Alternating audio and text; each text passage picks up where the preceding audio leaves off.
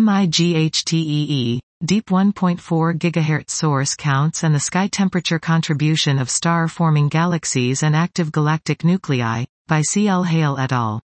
We present deep 1.4 GHz source counts from approximately 5 deg squared of the Continuum Early Science data release of the MeerKAT International Gigahertz Tiered Extragalactic Exploration, MIGHTEE, survey down to S 1.4 GHz approximately 15. Using observations over two extragalactic fields, Cosmos and XMMLSS, we provide a comprehensive investigation into correcting the incompleteness of the raw source counts within the survey to understand the true underlying source count population. We use a variety of simulations that account for errors in source detection and characterization, clustering, and variations in the assumed source model used to simulate sources within the field and characterize source count incompleteness.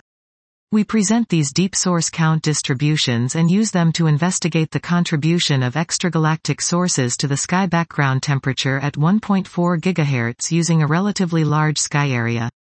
We then use the wealth of ancillary data covering a subset of the cosmos field to investigate the specific contributions from both active galactic nuclei, AGN, and star-forming galaxies, SFGs, to the source counts and sky background temperature.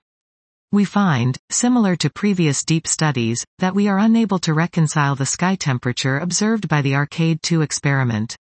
We show that AGN provide the majority contribution to the sky temperature contribution from radio sources, but the relative contribution of SFGs rises sharply below 1 mJy, reaching an approximate 15 to 25. This was MIGHTEE, deep 1.4 GHz source counts and the sky temperature contribution of star-forming galaxies and active galactic nuclei, by C. L. Hale et al.